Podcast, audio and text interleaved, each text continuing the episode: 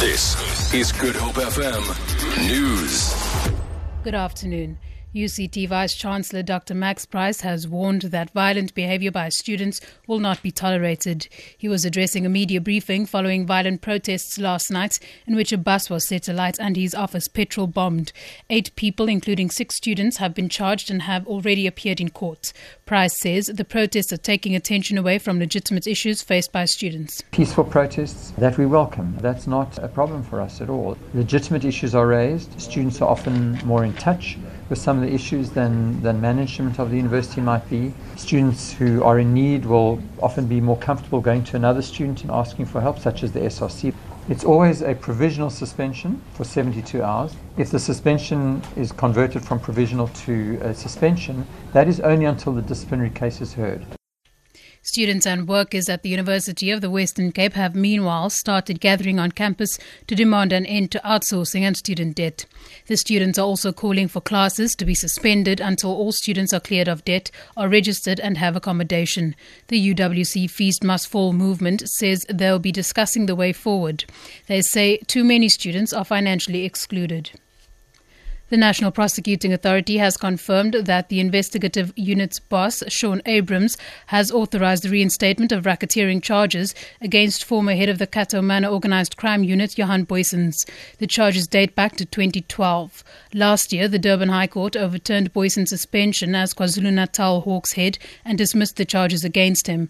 NPA spokesperson Luvuyo Mfaku says Booysens and 27 other unit members will appear in court on Friday. Uh, the prosecution team uh, presented uh, the docket and other evidential material to the national director to re-evaluate the strength of the evidence against them. The national director applied his mind in a judicious manner and decided that uh, there is a prima facie case. Hence, he issued a racketeering certificate that uh, General Booysen and the 27 should account on charges of uh, racketeering. The ANC in the Western Cape says it will study the comments made by its suspended chairperson, Marius Fransman, on his Facebook page. Fransman lashed out at his party for allegedly flouting internal disciplinary processes. He faces allegations of sexual harassment involving a 20 year old woman. Mlamli Maneli reports. Fransman says he has heard of his suspension via the media and was never formally informed by party officials. He says he was also shocked to hear that he has been replaced as the leader of the opposition in the provincial legislature. In his own words, Fransman says, the last few weeks were extremely challenging, and also those that did everything in their power to get rid of me had to do it in the most crudest and most undemocratic ways.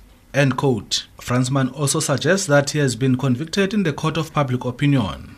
Khaya Magaxa will take over as the new leader of opposition. Mlamli Maneli, SABC News, Cape Town.